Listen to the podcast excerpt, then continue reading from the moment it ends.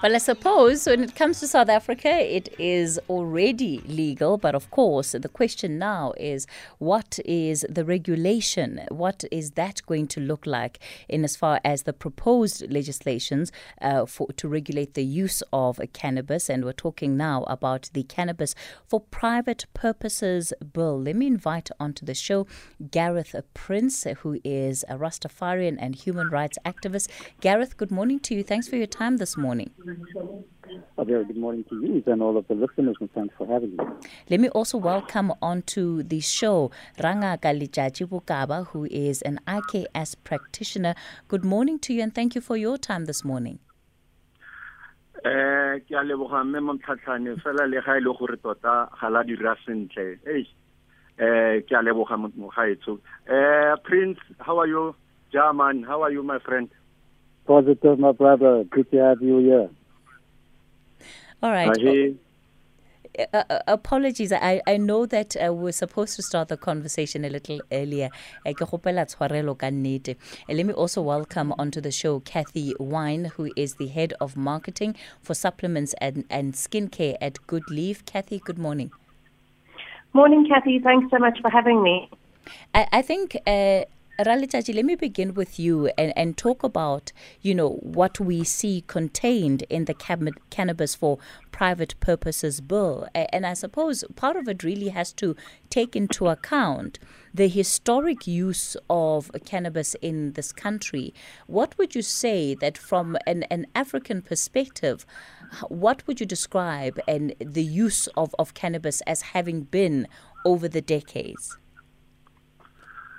Uh, thank you uh uh ap- your apologies accepted um let me invite the mabasa uh, the bukaba of dilopie and uh, the mother of this world and also Vaskali. Those are my ancestors. Every time when I, I enter into the space of other people, I must invite with I must invite all my ancestors because I walk with them.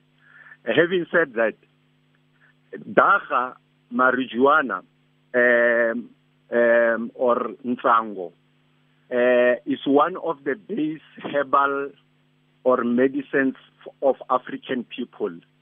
It was um, in the ancient times.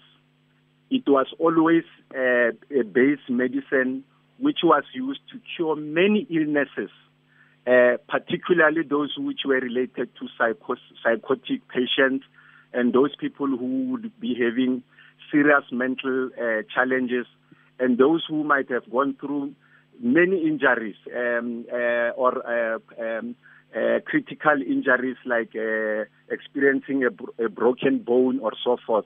So it was used as part of the um, bo- uh, bouquet of medicines, but it was a base medicine because on its own, it's like what other people call it alcohol. It, it has a, um, a, a power to um, uh, um, uh, uh, tranquilize patients uh, even today. So we are still using it. Of course, uh, at the present moment, uh, when the colonizers, both both the Arabians and the uh, the Europeans, when they descended on Africa, they found that this was used even by the warriors and uh, by various um, Nepato or uh, uh, various um, uh, intelligent people, particularly kings and uh, Dingaka. So because it used to cool uh, or uh, make people to be um, at, at a relaxed mood for for uh, because we, we, it was it was not not uh, in general uh, uh, being smoked. People were drinking it. It was part of the medicines and part of the herbs which people were taking. So when these colonizers arrived, they realized that this was a power a powerful tool for the African people. They then started to criminalize it and they reverse it. And that is why today people think about marijuana just as a smoking substance when in fact smoking is just but one minute area uh, of the use of marijuana. So that is generally the background about how African people are using it. We plant it, it's like mhlonyane. Uh, it, it has to be in almost every yard. We don't have to sell it Uh, it's part of uh, what the African people have been doing. When I'm talking about the African people, I'm talking about the Bantu indigenous African people and the San people, who uh, the ancestors of uh, Gareth Prince, who is part of this uh, discussion today. Mm. So th- they were using it for many, many reasons, and we are still using it. And the reason why they criminalize it, they saw it as a power and a source of life for the African people. But because of also Christianization and also Arabanization, uh, it was made to be ungodly. Uh, because they were removing African people from their own indigenous uh, health system so that they must uh, uh, be recruited and be transported into the Europeanized and the Arabian way of uh, health systems. And that is why today it has many connotations and wrong things uh, because they think that smoking dagga is part of the problems of the uh, of the country when in fact it's just but one small aspect from the African perspective. When we look at what is currently before Parliament, which is the Cannabis for Pri- Private Purposes Bill, it really seeks to legislate how cannabis can be used either for private, commercial, or even medicinal use in this country. Um, you've probably had the opportunity to take a look at what is in um, that proposed bill, and and when you your overall assessment about what it contains so far. No, unfortunately. Um, Me, uh, mm. one of the problems with that legislation is that it is based on Roman, Dutch, English, Christian uh, uh, um, values it does not have an African perspective because, firstly, we don't have to get into the business of trying to regulate uh, the use of uh, marijuana. Uh, this is just a herb of African people.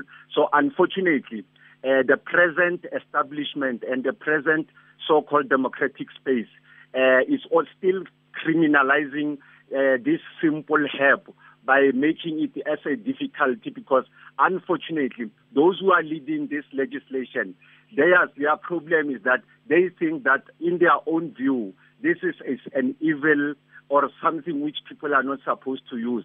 From my perspective as an African indigenous knowledge practitioner I will say uh, if our government uh, could be uh, so liberated that they leave this herb like mhlonyana, like any other herb which we are using it all over, like mopatragi, like all other herbs which we are treating and helping our African people and all other people who come into African continent will not be having so much problems because at the moment this so-called commercialization and legalization, it's all about how to commercialize and profiteer, make profit out of this simple herb, which, uh, uh, as far as we are concerned, by going to commercialize it, uh, is because, uh, you know, wherever you find the colonizers, for them it's about ma- ma- making money. Uh, so that legislation, as far as I'm concerned, uh, is not helpful. In fact, it's still creating more of problems for uh, our continent and our country.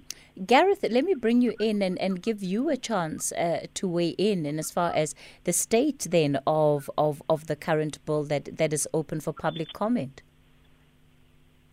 Thank you, Kathy.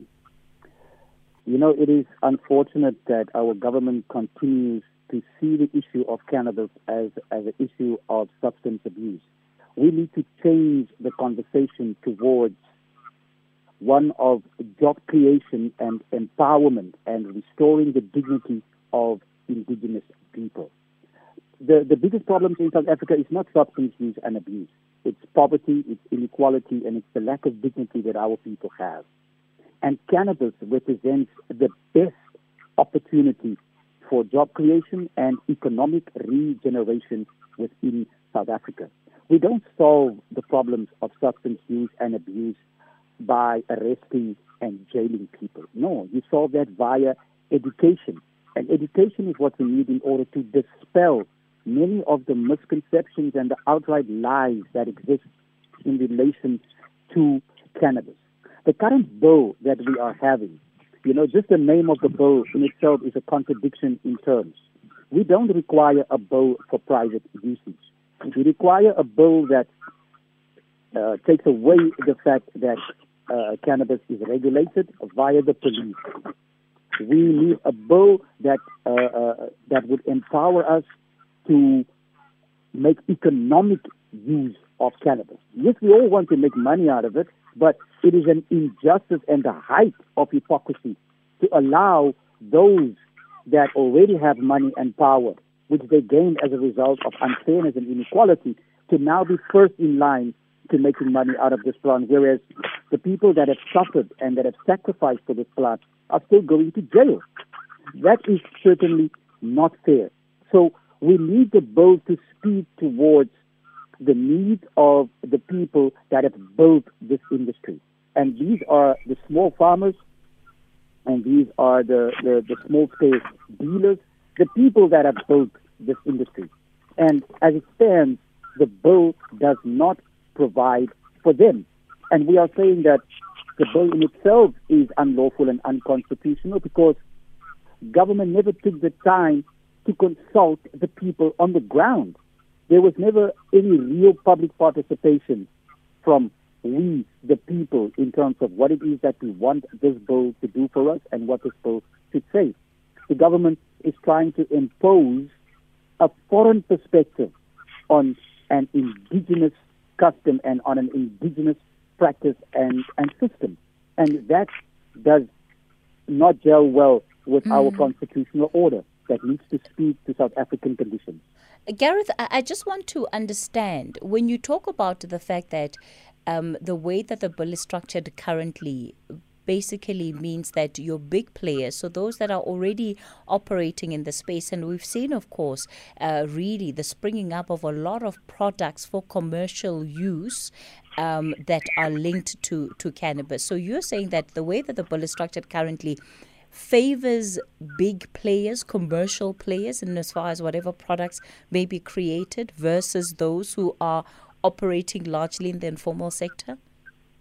Correct and primarily because it makes it very difficult for us, the small players, to get into the industry mm. because the cost of uh, uh, uh, uh, putting yourself into compliance with the laws as it stands, that is not acceptable ordinary people. Because quite clearly the economic conditions of our people prevent them from entering this field. Mm. And therefore, only those with money, power, and position or connections are the ones that are able to take up the opportunities that are now provided. The fact that the country allows medicinal cannabis, but in order for you to set up a facility that allows you to grow what they call medical cannabis, you need to have at least a couple of million in order for you to do that and the regulatory hoops that we have got to jump through in order to, to, to get the SAHPRA license puts it out of the range of the ordinary or the small business people. What we are saying is that the government needs to look at what is currently happening. Cannabis, as it stands, the recreational market, is worth billions in this country. But that market is not regulated and it should not be highly regulated. Equality means that at the very least, cannabis must be treated on the same level as alcohol and tobacco. And we find that that is not the case. The government still wants to subject the cannabis industry to much higher regulatory measures than they do in respect of alcohol and tobacco, which the science tells you is much more dangerous than cannabis. But for some reason or the other, the majority of South Africans think that it is much better to smoke a cigarette than it is to smoke a joint. But for us, mm-hmm. as, as, as the members of the cannabis community, it's not about smoking or recreation. It's about using cannabis in order to advance our lives, in order to build houses for people, in order to make clothes for people, in order to make petrol for cars. Here we are having a situation where Eskom are burning 2 million liters of diesel a day. That diesel can be made from cannabis. Why are we not doing that? Why are not? Why are we not uh, uh, uh, making use of these opportunities for our people? So we are saying that the government must learn to speak to the conditions and the needs of indigenous people. Mm. And uh, the bill as it stands is not doing that. Yeah. Rra Letjatji, just coming back to you, the issue of the the the the, the regulation in terms of what is in that legislation, how do you think that that's going to affect the operations of of healers like yourself? Yes, one uh, as Gareth has been saying, this you see the problem is that there's so much concentration on regulating the herb when in fact uh, the deregulation of the herb on its own, the, the, African people will know how to use it. You see, if if dagga uh, or marijuana was every uh, a plant which anyone can plant it in the in their homestead, it will not be giving problems because parents. Uh, and when I'm saying parents, I'm saying parents and the communities around uh, those uh, those who are planting it will know how to govern it. They will know how to use it, like as you are talking about liquor and other alcoholic substances all over. You get the medicines which you are getting all over. So, because this for us is not about um, a business, and the problem is that those who hated this herb all along the colonizers and the present neo-colonial state in the in the face of African people as we are talking today. The problem is that they never knew and they don't know what is the purpose of this help for African people. If they would leave it to the African people, it will be managed by regulating it. It is, for example, there are some lands which are there are some soils which are fertile for for this plant to be planted, for example, uh, at the foot of some of the mountains and so forth. So we as healers, we would be able to know where we must plant it and we go and harvest it for the benefit of our communities, not to make money. Because at the moment, what is happening is that um, uh, the commercial people or the capitalists, they are looking at it as, as a mine. They think that they are coming to make money. Uh, it's like for them, it's like a money making scheme. They, it's got nothing to do. If, last time I was listening to the uh, provincial government, the MEC who's responsible economic development, he was not talking about this help in an integrated, comprehensive manner. He, he's just looking at the money making issue. And then that is why this help uh, is being reduced either to uh, a substance which is causing mayhem amongst the people, or now because they have home up to the constitutional court because it is not even politicians who said this must All be right. used. Uh, I'm, I'm, I'm, the court. uh, I'm going to just pause you there. We've got a quick break coming up. We'll continue the conversation after this. The Talking Point with Kathy Motlatlana. Weekdays, 9 a.m. till midday. We continue the conversation on the talking point. We've been looking at the legislative process before Parliament currently, and it's really around what should go into the Cannabis for Private Purposes Bill. And it's open for a second round of public comments currently. And Gareth, you know, you, both you and Rra Letjatji have made very important points around what we need to bear in mind as we look at the future of cannabis in this country, especially given how a government has been really uh, speaking on how it it's one about how it's one of the centers, you know, of economic growth going forward. And it would really be great to hear um, your perspective in terms of just the, the, the concerns that you want them to keep in mind. All right, it looks like we've lost both Gareth and Rra Letjatji on the line. I think there's an issue with our phone lines. Let me go to uh, Ntate Sipho Mantula in Pretoria. Ntate Mantula, good morning. Uh, morning. You know, having those guests, Sisketi, it takes me back at the initial at our institute. Uh, we once invited them after the judgment in 2018 Mm. to just look at this Dagga Indaba with healers, uh, Rastafarians, and and uh, lead, I mean, and uh, lead hosts, Mm. traditional leaders. Because one aspect on cannabis is the issue of land, access to land, uh, the education aspect. And if Prince was there, he will be trying to even explain to you about the cannabis master plan. Uh, and now my worry against Katie is around the media coverage when after post the judgment. Because remember there was a stigma around the use of cannabis. Yes, I think there still later- is, uh, Advocate and- Mantula. Yeah, and, and, and later again you find that the SON of this year and the SOPAS started to talk about the cannabis commercialization, which is very strange. Mm. So some of us we see it as a commercial and a, and a crash towards cannabis. It's going to be another capital and a corruption around cannabis. But we must be very careful that we are going to expose them because the issue is that growers in Eastern Cape, KZN, have been left without nothing because the cannabis industry is at the UN world, at the global world, it is growing at a fast pace that it has assisted the EU countries. And in Africa, you find that Rwanda, Zimbabwe, Malawi, they are picking up, mm. but still they are at the commercial level. you know, so you are you are one will use the word that you are still living the community, you are still living the community knowledge on cannabis. And finally, I will say to you, our law reform commission in this country, I remember vividly when I was trying to engage the then chairperson, Judge Jody Kollapen. The law reform commission doesn't even have a policy on cannabis in this country to look at the laws. Your apartheid laws that has criminalized cannabis in this country have never looked into them thoroughly. You might have thesis, dissertation of many people who have written on cannabis in, in this country, but you still have an attitude of the police when they raid Rastafarians, most of the cases I will tell you is getting from even uh, uh, not just from the go. Mm. You, you are still having police harassment in this country. And they are misreading and misinterpreting the Zondo judgment of 2018. Despite that, Gareth will tell you, we looked at Zondo judgment and say it's still giving police more powers, still.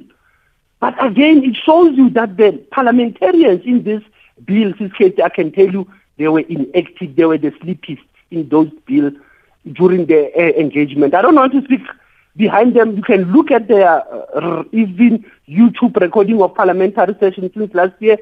They were not active. All of them, all parties. I don't want to, to say which party was talking too much, which one was silent.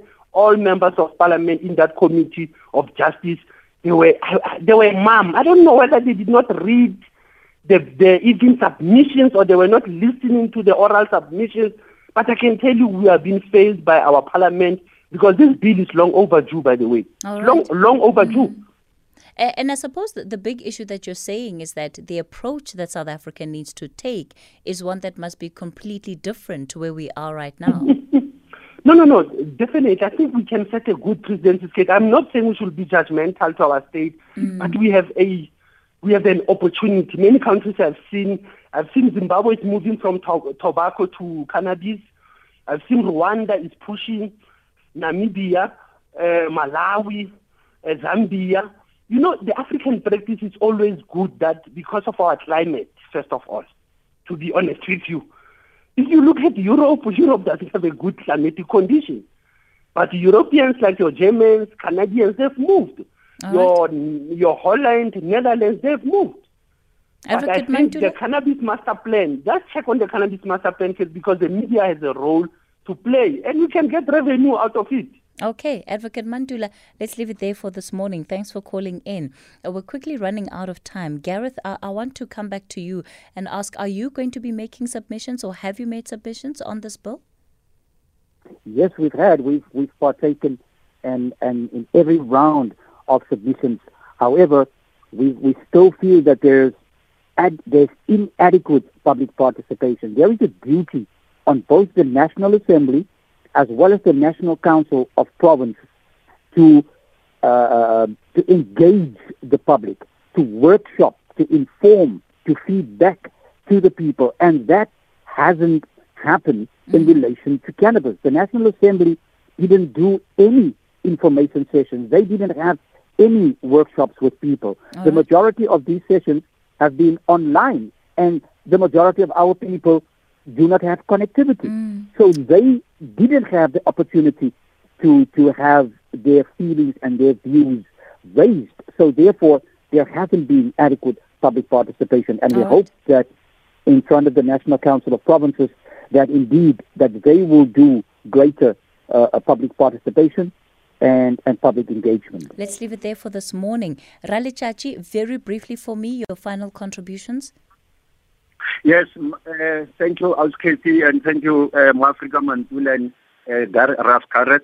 Um, my point is that the African indigenous people must be assured, the Bantu and the San must be assured that we as Dingaka, we will continue as we did during colonial days and also during this so-called independence or a neo-colonial state of Africa, we will continue using this help for your benefit, for your health, for your self-confidence and for your self-assurance in, in the manner in which our ancestors have left this uh, task to us as healers of the nation. Thank you very much. Thank you so much. Thank you all for coming onto the show.